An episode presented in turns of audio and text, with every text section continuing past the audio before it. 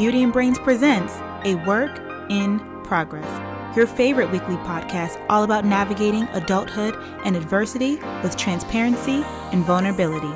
Here, we highlight progress over perfection. You're listening to my personal professional development diary, where I share the highs and lows and the real and raw parts of the story that no one talks about. I'm your host, Brelynn Hunt, a work in progress. Dear friend, I hope all is well with you and that you are as healthy in body as you are sound in mind and strong in spirit. Welcome back to a work in progress, the podcast. I feel like I'm a little far away, like I can't really hear myself. Let me get up in your ear. What am I on today? Okay, hey guys, welcome back to another podcast. As you can tell by the title of this episode, today we're going to be talking about workplace challenge, or maybe you can't tell. because the title is just I quit. Because, yes, you guys, I've quit again. we're going to talk about that and more after years well, not years, I'm being dramatic, after months, it would feels like at least a full year, maybe two years, but months of you guys hearing me complain about my job. Um, a few months back, I finally did something about it and I was able to transition into a new position at a new company. Um, and I originally wrote down all this stuff about workplace challenges because I think it's just a really interesting topic to discuss. Um, I found a lot of people actually really did relate to me working like this dead end job despite having a lot of career aspirations, like knowing what I want to do, wanting to do more, wanting to make more money, wanting to have more autonomy over my life, but still kind of feeling stuck despite having several, you know, college degrees and things like that. So I thought it was a really interesting topic to discuss because in a place where I felt so alone, um, I actually wasn't. And thank God I am transitioning out of the young adult workplace situation.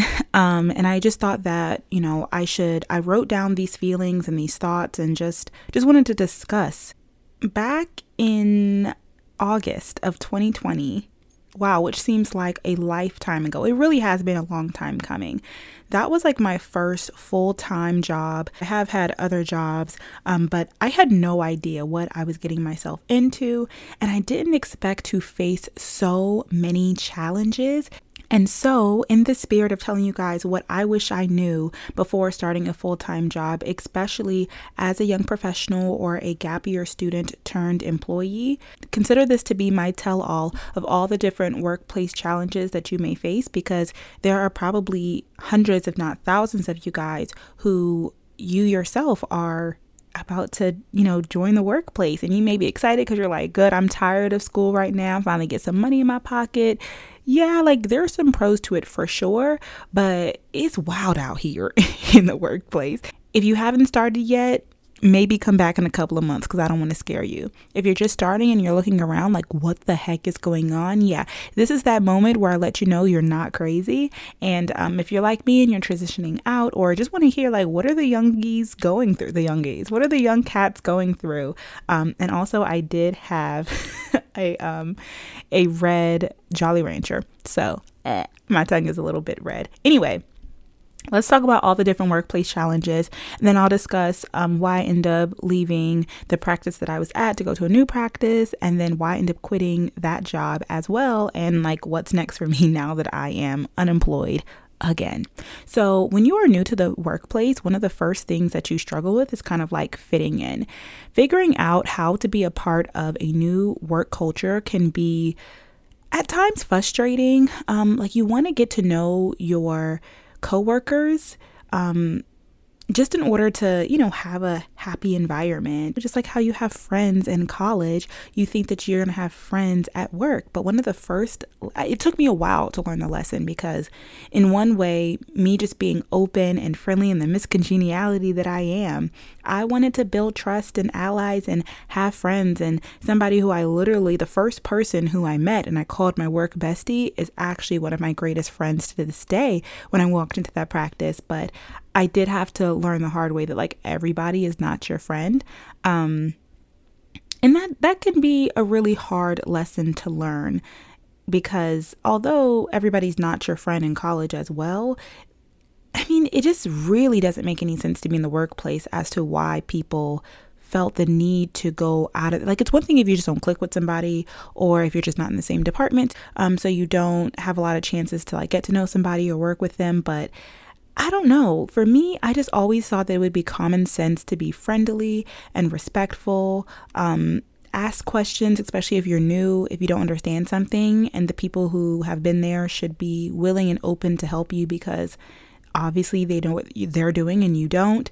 Um, and just like i thought if you had a good attitude manners and you know a strong work ethic if you showed great work habits that it would show that you are a professional. And um, that wasn't always the case which i just found to be really really strange. Overall my piece of advice is just like don't contribute to office gossip. It's so minuscule and stupid. And there are just some people who and again this is me talking from the young adult standpoint of kind of like being trapped into being an employee. Like you're there because you have a goal, and your goal is not to be there working full time. Now, if you want to be working up the corporate ladder and you are at your first corporate job, things may be different. But for me, working as a medical assistant, just to, I had three goals. and I say this all that time. Um, I forgot what I used to sing. I used to be like, get that check, get that wreck, and leave. I wanted my check. I wanted to be able to make some money because I had been obviously like a student for my entire life. I really wanted like just consistent money. I wanted a letter of recommendation for medical school and I wanted like the experience to put on my medical school application. That was it. Anything else was an additional bonus and I didn't need it. Like I didn't need to leave with more friends. I didn't need to leave with this or that or like the petty drama like nah. But at the same time, I'm not going to lie to you. I am a people person. Like I love talking to people, getting to know people more, hearing their stories, helping them out where I can, learning from them, or giving them my own life lessons. Like it's just a part of who I am. But again, sometimes people just aren't on the same page as you and they can really like bring you down, especially if they're the type of people who like to focus on gossip. So, my biggest advice is just like do not contribute to office gossip. I remember first coming in and people being like, oh, this doctor is like this, and you're not going to like them because of of this and it ended up being my favorite doctor in the practice. And if I would have listened to everybody else, like I wouldn't have had a letter of recommendation and a great relationship with this person. So literally just take everything at face value. I don't know why people feel the need to to do that. And I understand because once I was there, like I've had twofold. Like, obviously, I was a new person. Then I ended up being there for about a year and a half. And um, so I was a veteran at that point because the turnover rate at that office was so quick. I was a I was a rookie and a vet. Like I felt like I still didn't know what I was doing, but I was old enough to where I could be or old enough. I'd been there long enough to where I could train everybody else and I knew where things were and I knew how to do just about everything um, that the position required which was really weird. But anyway, I knew the insides and the background of like drama, and I saw how easy it was when somebody new came in and people would try and like get their claws in them and try and make them believe certain things and change their perspective because I mean, perspective is gold. I say this all the time. If you come in saying like, oh, this doctor is like this and like that, then even if you don't know this person, you're going to start seeing things from that person based off of what people tell you.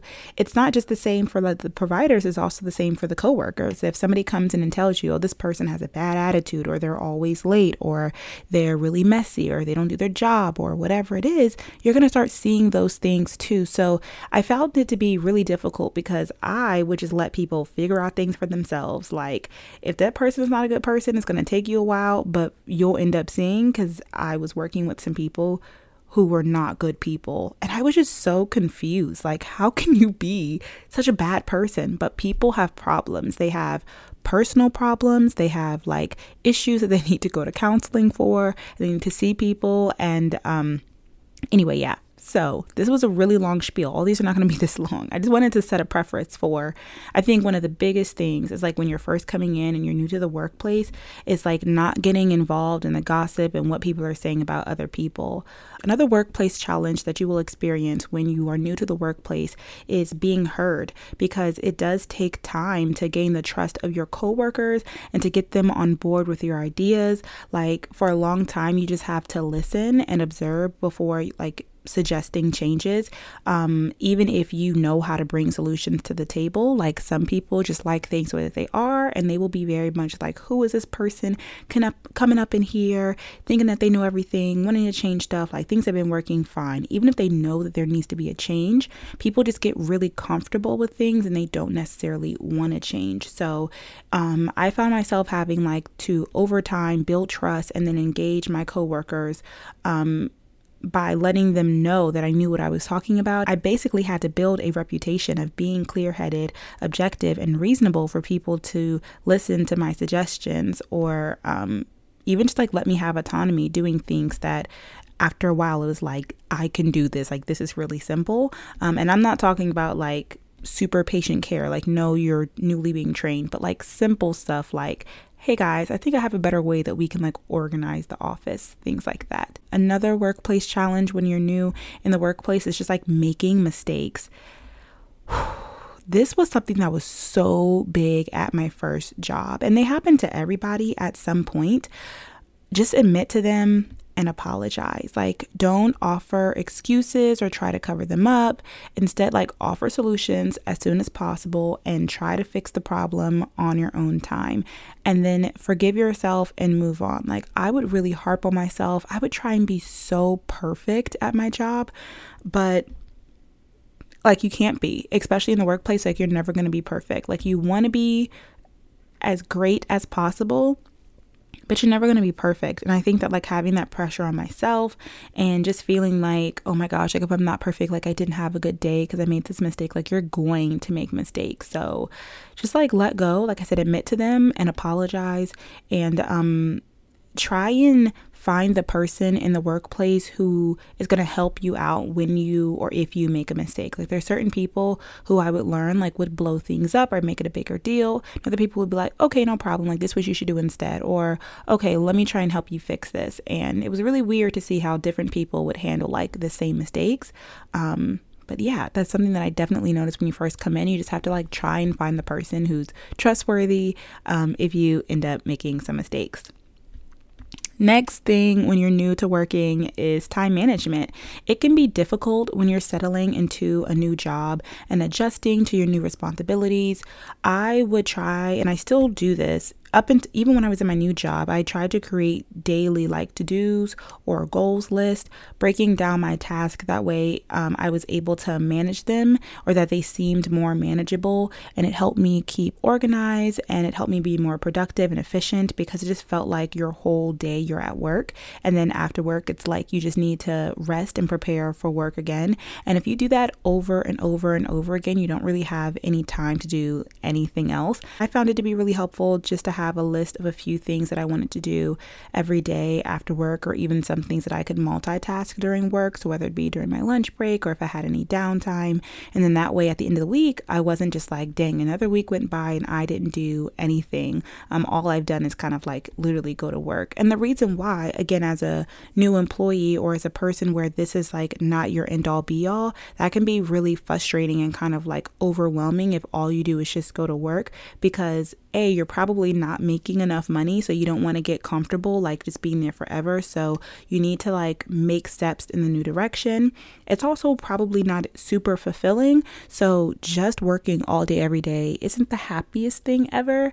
And then um like I said, also, you're probably wanting to do other things with your life. If I wanted to upload YouTube videos, if I wanted to work on my application, if I wanted to start writing my personal statement, like these are things that I had to have written down. Like, hey, just try and write freely for your personal statement for 15 minutes after work today, or um, send this email to somebody for them to look over your personal statement draft and give you some stuff. Like sending an email, and then there's so much like waiting and stuff in between that, yeah, I found it to be really helpful for me with time management knowing that my job was not my end all be all, but also that it did take up like all of my day, all of my time, all of my energy. And if you're still having difficulty managing your workload, try and ask your coworkers for advice or, you know, speak with your prioritizer, speak with your supervisor. That way you can prioritize your work. But again, these are the coworkers who understand. Like it was really helpful for me to have Glory, my work bestie, because she was pre PA. And so she was in the process of interviewing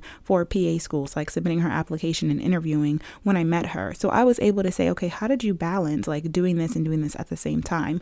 Everybody there couldn't have given me that advice because everybody wasn't at that same place in their academic career, even though other people wanted to be PAs, medical school, some people didn't at all. So you can't like ask people who don't know, you know. So again, that's when you like find your environment and things. And that brings us to like the next big chunk of workplace challenges, and it's just problems with coworkers. There are so many different type of people that I have met while working, and it's been eye opening and just like confusing. Like, I can't believe there are people out there like this. So, the first type of person that I met was just a slacker. Like, I think the big difference is like, every other type of team based environment that I've been in before has either been like a school based team thing where for example, like SGA, we all have a goal and we all have our individual jobs and we're working together for like a greater goal.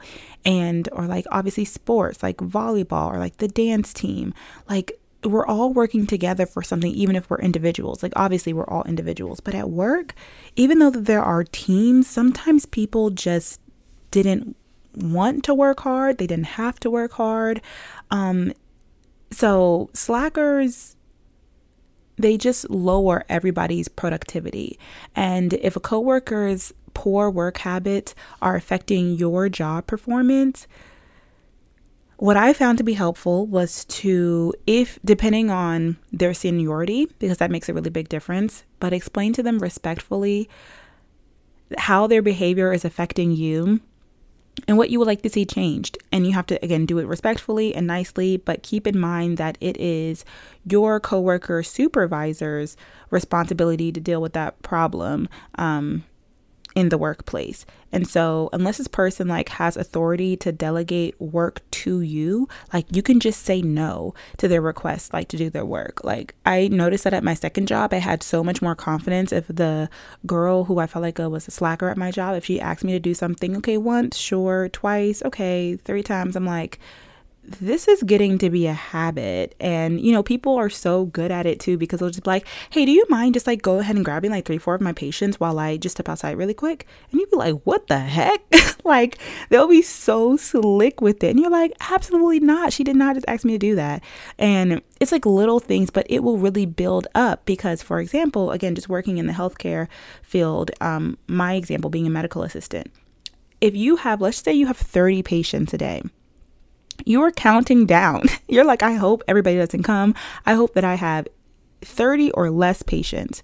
If I have to pick up one other person's patient, like, okay, maybe I'll do 31 or 32, but I only have the energy and the width band to do that. And then, you know, plus you probably have side work, whatever it is, other things that you have to do with your job if somebody asks you to do your you're not getting paid to do your job and their job at the same time. So it's okay like to say no because I'm not being mean, I'm not being malicious. I just genuinely don't want to do your work and mine at the same time.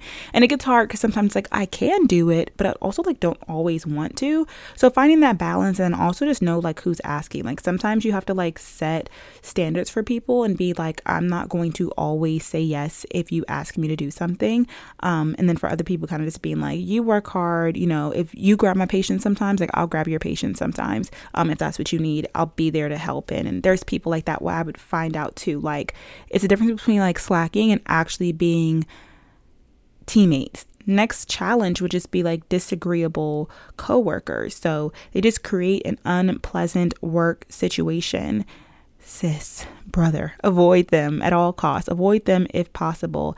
Be pleasant when you have to work with them and stand up to them when necessary, even if they need to be dealt with. Like, don't get in a fight with them. Talk to them calmly. Disagreeable coworkers, people who's just very hard for you to figure things out with. Like, sometimes it just makes it a bigger deal if your supervisor knows about it. It's like, oh, you have to get them separated, or oh, they can't work together, or oh, this, or oh, that. It's like sometimes just try and handle it between, you know, you and them. Next thing that I experienced were office bullies. They would cause me so much anxiety and stress. And what I noticed is that they often targeted those who they saw as a threat. My advice would be to not let them isolate you or like make you feel bad about yourself. Like, stand up for yourself. Stand up.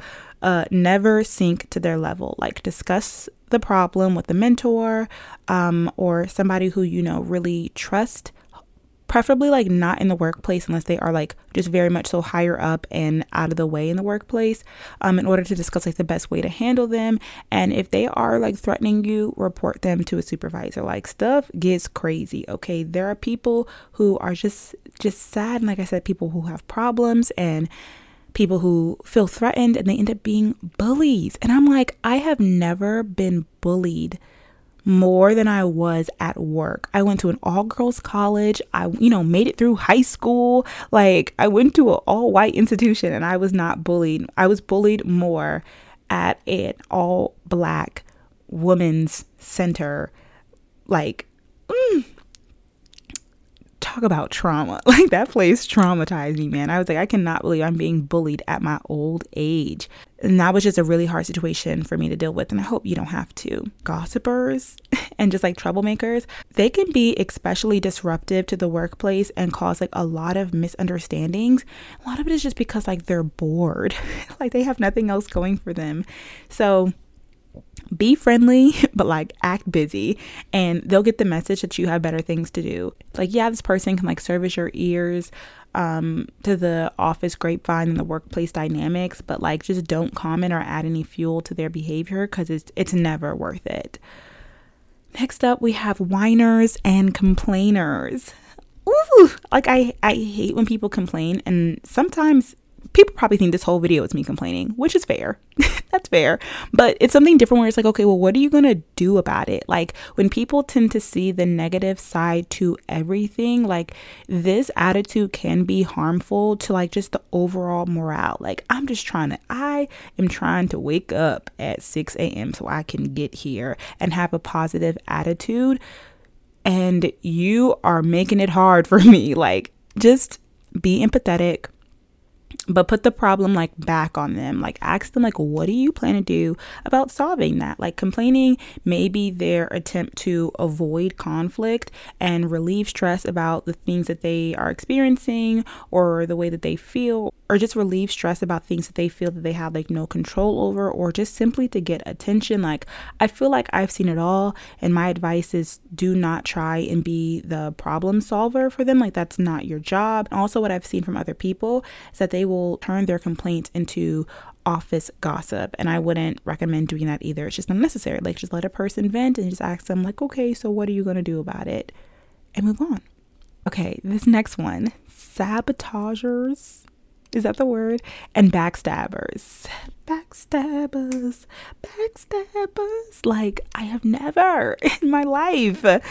These people in the workplace environment, they can just they cause distrust by spreading rumors and withholding important information from those that they see as rivals Y'all keep your eyes out because this can affect your career goals and your reputation. So confront them calmly about their behavior. Do not play their game. When you have a good idea, or if you know you're going to assist them on a project or whatever, like tell your supervisor so that you can get the credit you deserve because people are weird. They just have, I don't know, people were just, they thought differently than me. Um, if someone is trying to make you look bad, my advice is just to check in regularly with your supervisor on your job performance. That way, there's never so much noise going on behind your back about you that you are not familiar with. Um, and something that I like to do was like, especially if I was working with a new provider, I would ask them, like, you know, how did I do today? Is there anything that I could help you with more? Is anything that I could do better that you would prefer? That way I would hear it directly from them and not other people who would like hear the information and then take it and run and then use it to stab me in the back later on or like sabotage me. It was just like, that's what I would do if I heard somebody was saying something, I don't know, Again, people are weird. And I say that to, I keep saying people are weird. And what that really comes down to is just like people in your workplace environment may not have the same ethics and integrity as you do. Um, I personally feel like poor business and workplace ethics can be hazardous. Um, and they can also be like hazardous to your like job security. You may feel like you're gonna get fired, which is like the worst feeling ever. And it can follow you like for the rest of your career. So I personally just try to stay clear of those who would ask me to compromise my integrity. I would say no to requests that made me feel uncomfortable. I would often review like my employee workplace ethics and like understand like what what prop what was proper business etiquette and ethics um, because just in some cases like these issues would need to be reported to a supervisor um, or human resources. And then finally when it comes to just like dealing with people is like of course getting along with your boss. Problems with your boss are like emotionally and physically draining, often stem from like work style or personality differences. And so the first step is to figure out specifically like what they're doing that's upsetting you or what you're doing that's upsetting them. And then like just ask yourself why. Um, i think it helps to look at the problem from both of your perspectives and just decide how best to discuss it with them and just try avoid blaming accusing or venting um, what i learned in the situation was using the we approach so we seem to be missing some deadlines because tasks aren't started on time. How can we fix this? Or, you know, just offering a solution that will help both of you meet your goals and look good. And if the problem can't be resolved, then it's probably like not the best match for you. So I tried to make these very broad topics, again, things that I feel like could help could be helpful for you guys, not just me like venting here for an hour, like, and then on my third day of work. Like, hopefully, you guys can get a gist, either relate if you've been there before or like get a gist of like what you could get yourself into like when you're going into the workplace environment because I just didn't realize that it could be like just just so much, so so catty, so many different like personalities and I just didn't think it could be like that at a workplace and um like I said, I was it took me a while before making the decision to quit. Um especially because it felt like, oh, this is a tight job market. Like I talked about a lot, like, oh, this is the job that I prayed for. Like I wanted to be here. I really wanted to make like my current job work. Um, I tried like to pinpoint the problem and change my routine and take on more responsibility or like pursue interest outside of work, and really nothing was helping. And so, how I managed while I was there was changing my mindset and my perspective, um, especially because that was like my year of gratitude. So I continued to have an attitude of gratitude. Um, I was reading a book and I remember highlighting this part in it that said, Instead of fixating on the unfairness of her circumstance and stewing over how she deserved something better, something that used her skills and education to best effect, she began to see her less than fulfilling job as an opportunity to advance the kingdom. So eventually, the constant cycles of negativity became literally a toxic workplace environment. And I was trying so hard to be like, what are these people going to say about me when I leave? Not that I care about like what you think, but that I care about how my character is perceived. And also, am I in a place where I feel like I can't be my best self. Like this place I found was making me not the person who I wanted to be. I was snappy. I wasn't willing to help as much. I wasn't willing to like I wasn't as like jokey and smiley. I felt like I really shut off my personality. Like I said I was so anxious and stressed out all the time that I wasn't like my happy go lucky or bubbly self and it was kind of like this is like a toxic place for me to be in. I especially like once my work bestie left, I was like, yeah, I've got to go. And also, I began to feel like I wasn't valued and that I just wasn't good enough like to work for my doctor or be at that job when in reality I was more than good enough and I worked hard and I was overqualified, which is another reason why I felt was really messed up was like I'm overqualified for this job. There's no reason why I, I have to feel like this in this workplace. And there's even like this great TikTok that I love that put it into perspective for me. You will never be good enough for the wrong person. So when people do not see your value, it's not about I'm not good enough, I'm not this. No, they're not for you. And we've got to learn to accept that and not internalize rejection, not internalize the fact that this person cannot step up to the table and give us what we need. That's not their role in our life.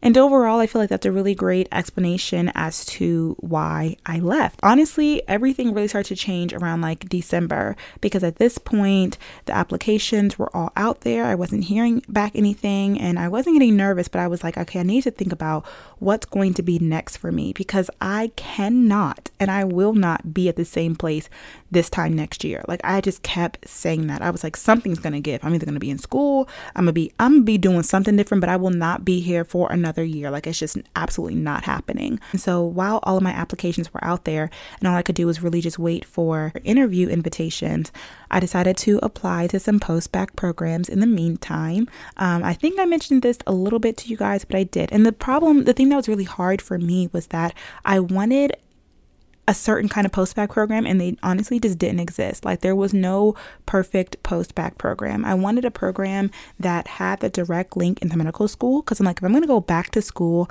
I need to do, you know, one, two years max and get into the medical school. It doesn't mean, need to be anymore. I need to do this, this, that, jump through the hoops, upside down, turn around, do a split, and maybe we'll think about it or we'll recommend you to our next door neighbor. It's like, no, I need to get into your medical school after you know, doing this because that's what I found to be what's best for me and also what a lot of like other black medical students that's a, what a lot of them did if they had to take if they didn't have those amazing statistics to get right into medical school a lot of them did like those direct link programs. Once you know somebody there and you've you know shown yourself and you proved yourself you got right in. But while i was applying for those few schools i decided that i was also going to apply to new jobs. Just in case if no post bacs worked out for me i wanted to go into you know i wanted to switch things up. Again if you guys watch the vlog you know that i was looking into doing research. I was like i feel like this is something that i could maybe you know know, vlog while I was working. A lot of you guys were so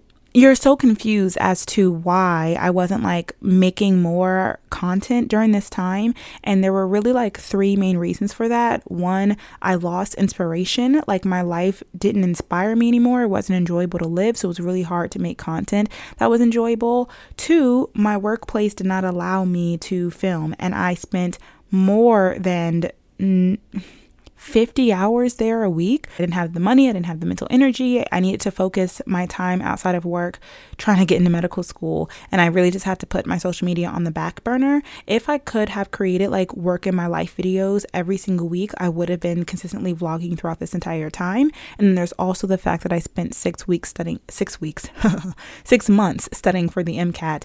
And that also, I that was also a time where I felt like I really shouldn't have the camera around. So um, if you're like confused as to like, why didn't you just like why weren't you just consistent on YouTube this whole time? It's like it really just wasn't possible for me. And that's why I ended up creating this podcast. That way, on the weekends, I could film a video and get it up for you guys, and we could still talk and I can keep you updated. Um, but I missed the vlogs and I was very upset that I wasn't able to create that content, you know, during that part of my time. It really was just like a big block in my story that I had been filming since I was 18 years old. And so I wanted my next job for me to be able to film there at that workplace. And like I said, I really want to do research.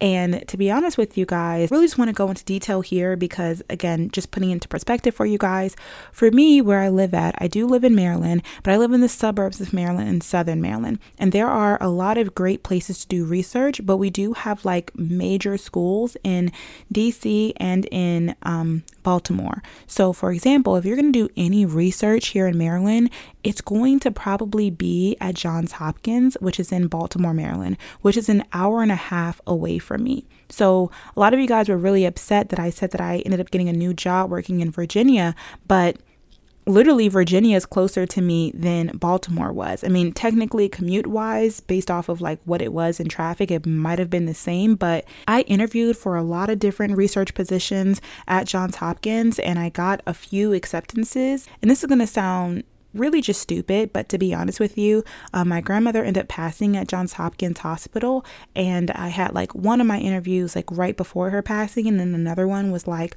two days after she passed. And like one of my interviews, I just completely skipped because I just wasn't in the right mind space. And then obviously I messaged them afterwards, and I was like, I'm sorry, like you no longer have to consider me for this position. Another one was like after everything kind of settled, but I was still very upset. Something about Johns Hopkins, like honestly, just scarred me having to watch my grandmother pass there. And then, um, just really knowing like can i actually travel an hour and a half every day to go to work um, here it just i just ended up not taking any of those research jobs. And the one research job that was a little bit closer to me it was based in baltimore but it had other offices that were all the way spread down down to southern maryland where i was. So i didn't have to travel that far to it and that's why i really liked that job opportunity. But again as i mentioned in the vlog and if you haven't seen it they basically were like okay cool. So i like i go i did three interviews with them. My third one which was a working interview they were like do you want the job okay, like look out for a job offer from us. And I'm like, bet, here we go. And I go back to work and I tell, you know, my one of my one friends there at work, like, girl, they told me about this in the job offer. It's a done deal. I'm about to be out of here. She's like, oh girl, say less. Let me go ahead and start interviewing and get up out of here too because this place is crazy. Like I said, toxic workplace environment. We were both on the same page. Um, and literally in between two weeks, she had found a job that she wanted to work at, interviewed there, got the job, and put in her two weeks. And I was like, I still had not heard anything back from my job place yet. And so I was like, I have to get up out of here. Like there were things happening every day where I was like, please. And at this point, I'm like emailing them, emailing them, emailing them, like, hello, is the job offer coming? Like, are you guys going to send it? Are you guys going to send it? And they were like, yeah, you know, we just have a few more interviews. And I was like, a few more interviews? I thought that you guys said that it was mine. Like, I'm ready to go. I'm ready to move. I'm ready to move on. And this was like in February. So, yeah, at this point, I, there was one point in time where I was like, I could possibly get the job, but it's a good chance I don't get the job. But there was a situation that happened at work where I was like, I I am ready to go now and I am willing to find another job, even if it's not a research job, just so that I don't have to work here anymore because I know that it will be temporary because I will not be in this position at this time. Because at this point, I'm thinking I'm probably going to go the post bac route. So finally, I quit. I put in my two weeks. It was very bittersweet because, as I talked about in the video, it's like I wanted to end going to medical school. Like, I wanted to end with my mentor who worked so hard to pour everything into me, being like, you know, call me if you need anything. But instead, I was leaving not knowing where I was going next and just really had a bad taste in my mouth about the experience and kind of feeling like, wow, like, just what is life? And long story short, the way I ended up getting my new job was that I put on LinkedIn that I was like looking for new jobs or whatever. And a recruiter reached out to me. And um, this was basically like a temp agency for like medical assistant jobs. And I really wasn't looking forward to working as a medical assistant again. But um, also, the day after like the day before my last day of work. So I put in my 2 weeks, a week and six days go by. On that sixth day, I ended up getting my first interview invitation. And I remember I was so excited and it just felt so like, okay, Lord, you just needed me to move. You just needed me to move. And now you're going to go ahead and, you know, make things happen. I was super excited. This was the only post bac that I had actually applied to um, at that time. I was like, oh, this is it. Like, this is perfect. Their program is perfect. It's in Atlanta. Like, I'm super excited. All right, I'm good to go. Bye, y'all. I basically did that interview and like three, four other job interviews within the next two weeks. And I barely had any time before I ended up getting hired at the next job. And again, I was very particular about choosing my job because knowing what I knew about my past place where it was like we were we we didn't have enough employees so we were very much so overworked. It was a very stressful environment and i was like that i just want the soft life for myself. I no longer want to be super stressed out at work because it no longer is going to serve me. My application is already out there. I don't even need more like clinical hours if we being honest here. Um, none of you guys are going to write me a letter of recommendation. I don't need work friends here. Like i literally just need a check. This job was paying even more than what i was making at my other job which was embarrassing to say the least. So I was like, you know what?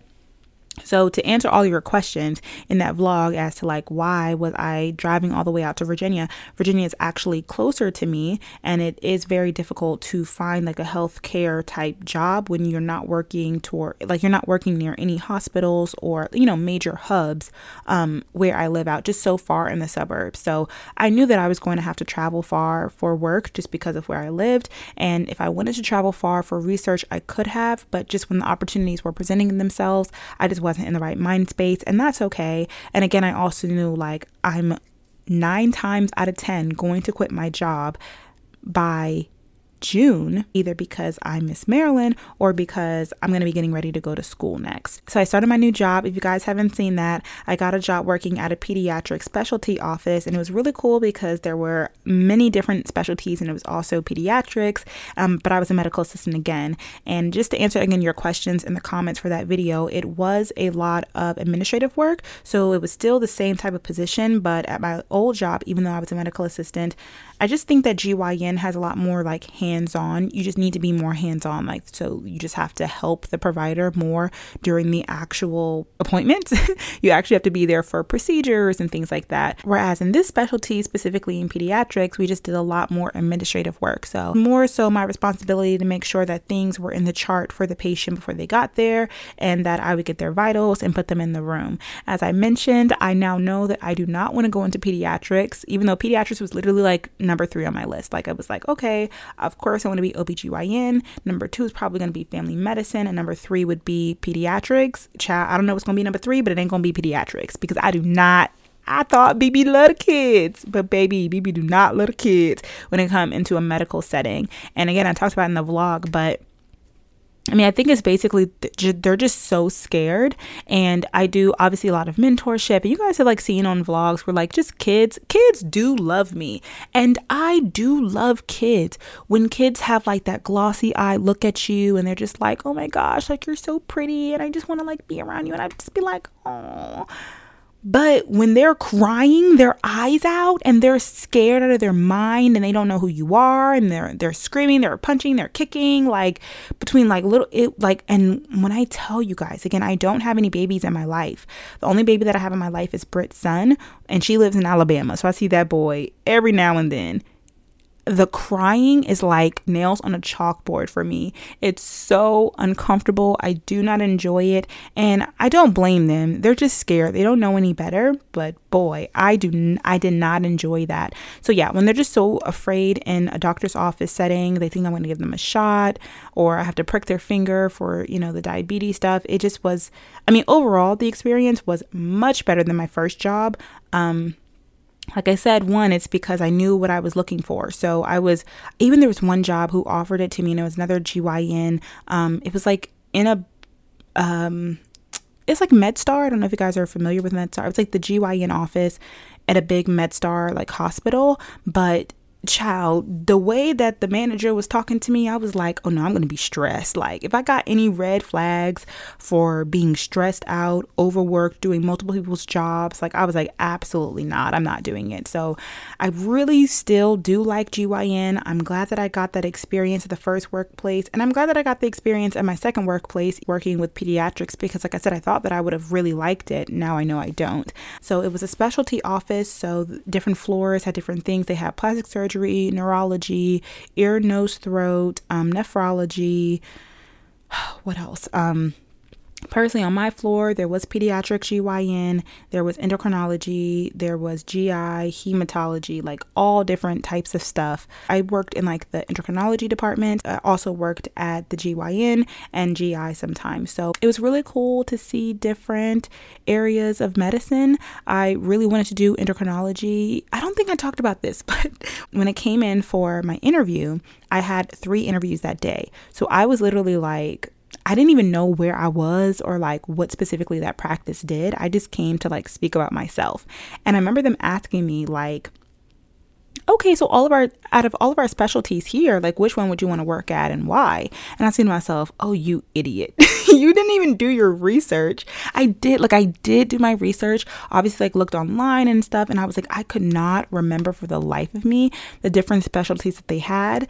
Um, but I remembered that they had an endocrinology department. I don't remember, I don't know what it was, but something just like clicked and I was like, "Oh, I think somebody said something about endocrinology." And endo was one of the hardest classes that I took other than physiology during my master's of physiology program. And I was thinking to myself, "Wow, the way that I've learned so much about gynecology and women's health while working in women's health, I know that when I have to learn that stuff in medical school i'm going to be so prepared and ready because i i really like know my stuff.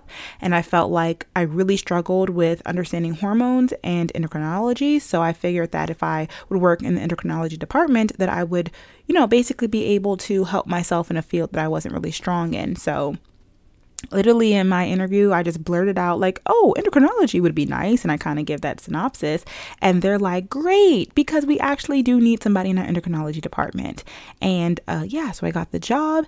And what i really worked on there were like diabetes patients. And i also realized there's a really big like um, intersection between endocrinology and like women's health. So, like, even if I wanted to go into more like fertility and do IVF and stuff, like some of those doctors are not OBGYNs, but they're actually endocrinologists. There's a lot of appointment types that we would see in the GYN office that I would consider to be like women's health problems. But, you know, sometimes when you have an issue, you don't know like which doctor do I go to, which specialist do I go to, or depending on their age or their sexual health history or whatever, when you go to your primary care provider or just your regular pediatrician pediatrician or if you're grown, you know, they will decide which doctor they'll send you to. So I thought it was really interesting that I actually got to see a lot of the same type of patients and problems, but I got to see how like endocrinologists would handle it versus gynecologists. So that was really great and fulfilling. I didn't need to see too much of it because it wasn't as much of a learning environment as my previous place was, but that was just because honestly, we had less responsibility than we did at my first job. So I was able to go in there and just mind my business and do my work. There were like people around all the time you guys saw in the environment, but that is the first and the last work vlog that you will get because I quit that job too. And I didn't quit because of the job. The job was great and it was fine, but like I said, I knew that it was temporary. Basically, I got two other interviews. You guys are going to see this all together in a vlog that I'm going to put out next for you. I got a month before Miss Maryland and I end up getting accepted into a post-bac program, a really, really good, really prestigious post-bac program. And so at this point, I'm like, let's go. I'm out of here. Like, no matter what, when the program starts, I'm out. And it started a week after Miss Maryland. If you guys saw my last podcast episode, you know that I was I really really really wanted to be Miss Maryland. I worked really really hard for it and I wanted to be Miss Maryland over everything and I thought that I had a really really good chance. And so I was prepared to be Miss Maryland come June 26th. Um, and I was going to put everything on hold if that was the case. If it was God's will for me, I was going to, you know, use that year, work on my platform, you know, go to Miss America and, you know, maybe retake the MCAT and reapply. Or I wasn't quite sure what I was going to do, but I was like, I'm just going to get the crown. I'm going to figure it out afterwards. But I know that I'm going to put school on hold for a year if I get the once in a lifetime opportunity to be Miss Maryland because I can only be Miss Maryland one more time. This is my last year of eligibility. And I kind of have the wiggle room in my career while everything is just like dead right now. Um, but for the school, I could apply for the program and maybe get into it again the next year. So it was really just a toss up between the two. Again, if you guys saw, saw, my last podcast titled Big Fat Loser, then you know that I did not end up winning. And so I was so tired, drained, upset, confused, disappointed, and also scared out of my mind because by this point, I and again, you'll see more in the vlog, was so like I don't actually want to go to this program. It was the only one that I ended up getting into, so I didn't have any other options, and it was starting soon, and I put everything on hold for Miss Maryland. So I quickly had to start packing, find an apartment, and get ready to go back into a very intense program in order for me to go to medical school. And so it was a very like bittersweet moment, but my body was just like rejecting it. Either way, I knew that I needed some time to rest. So after the competition on Saturday, I spent the night at the Maryland Hotel from Saturday to Sunday. And it was actually really sad because on Sunday, driving home, my mom and my aunt wanted to stop by like the um, outlets there. And I was like, okay, I'm just going to sit in the car. My mom's like, come on, you know, shop with us. And I was like, y'all, I'm sad. I'm disappointed. I really thought I was going to win. I don't want to shop right now. My mom was like, shopping spree on me. Like, just get whatever you want. You know, we'll, we'll consider this to be back to school shopping. I literally was so sad. Like that's how you know I'm sad. I was like, yo, I don't even want to spend your money, Nina. Um, and I ended up like, you know, just getting things and I'm like, okay, this would be cute to like wear if I'm like studying. and I got some stuff. Um, I actually got a lot of stuff because, you know, you don't got to tell me to blow a check too many times. That was all day Sunday and we drove home and I came back and I, you know, had to unpack the car and I unpacked that day and I was in the bed all day long. And come Monday morning, I was like, I'm not going to work. I have one week and I have to figure out my life and I need time to rest before I start this new big chapter of my life. So I quit. I texted my boss. It was the most unprofessional way to quit ever. I'm like so disappointed in myself, but I was like, I knew it was going to be temporary. And I told my boss there was a chance that I wasn't going to show up on Monday morning if I was Miss Maryland. Um, but I didn't end up being Miss Maryland and I still ended up quitting. So yes, I quit again. That's the story of that. If you guys want to see like what's happening next, stay tuned because y'all, life gets crazy. You thought it ended there, but it didn't. Life gets crazy. I can't believe I thought this was going to be a short podcast episode. When is it ever short with Brelynn the Blabbermouth? Um, I'm going to go ahead and put in some kingdom keys here because there was a lot of just uncertainty and darkness and doubt when I was in my workplace, like so much uncertainty.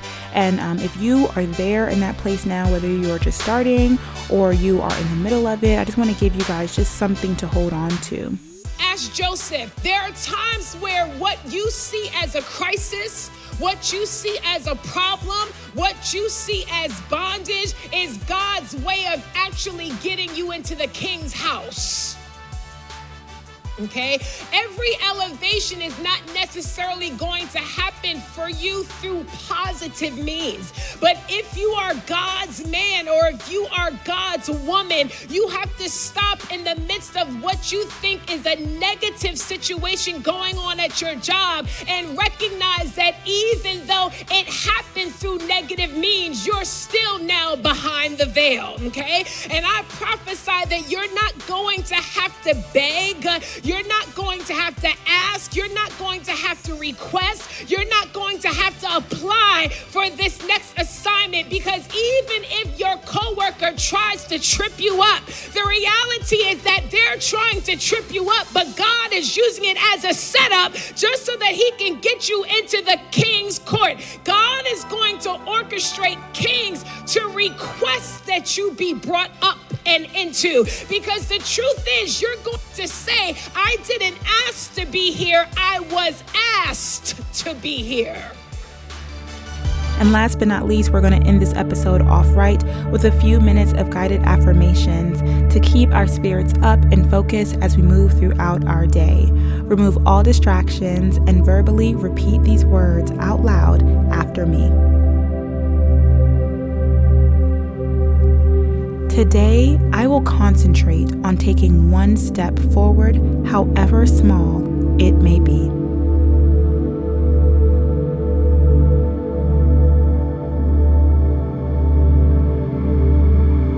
Every morning I wake up, I am given a new opportunity to learn and grow.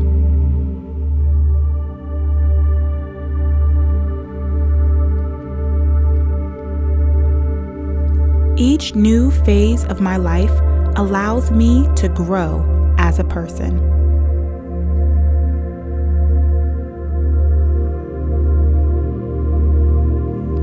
I receive the lessons from each experience with a grateful mindset.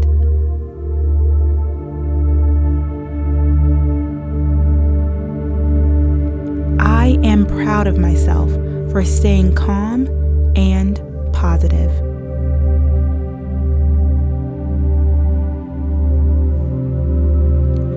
Remain at peace even in this difficult moment. Thank you so much for listening to today's podcast episode. I hope you enjoyed it and you learned some things. And again, if you are going through anything similar to what I was going through my workplace drama, feeling like I was in a toxic workplace environment, feeling like I had no friends, like I had no, like there was no way out, it's only temporary. I just kept reminding myself that it was only temporary and that's the only thing that would get me through. And now that I'm on the other side of it, it it feels like it was a blink it feels like it was a lifetime ago it feels like it was forever ago and it was just a distant memory and so i hope these different tips and perspective will help you during your time as you know that you're not alone and it won't last forever if you enjoyed this podcast, please subscribe. You can do so on Spotify, Apple Podcasts, or wherever you listen to your podcast. If you're not already watching the pod, don't forget we're over here on YouTube. So subscribe to Beauty and Brains 5. You can also follow me on Instagram and TikTok at Brelynn Hunt and visit my website, brelynnhunt.com, for weekly podcast updates or to contact me to share your story. Until next time, be sure to live each day to the fullest because you only live once and give yourself some grace. We are all just a work in progress. Bye, y'all.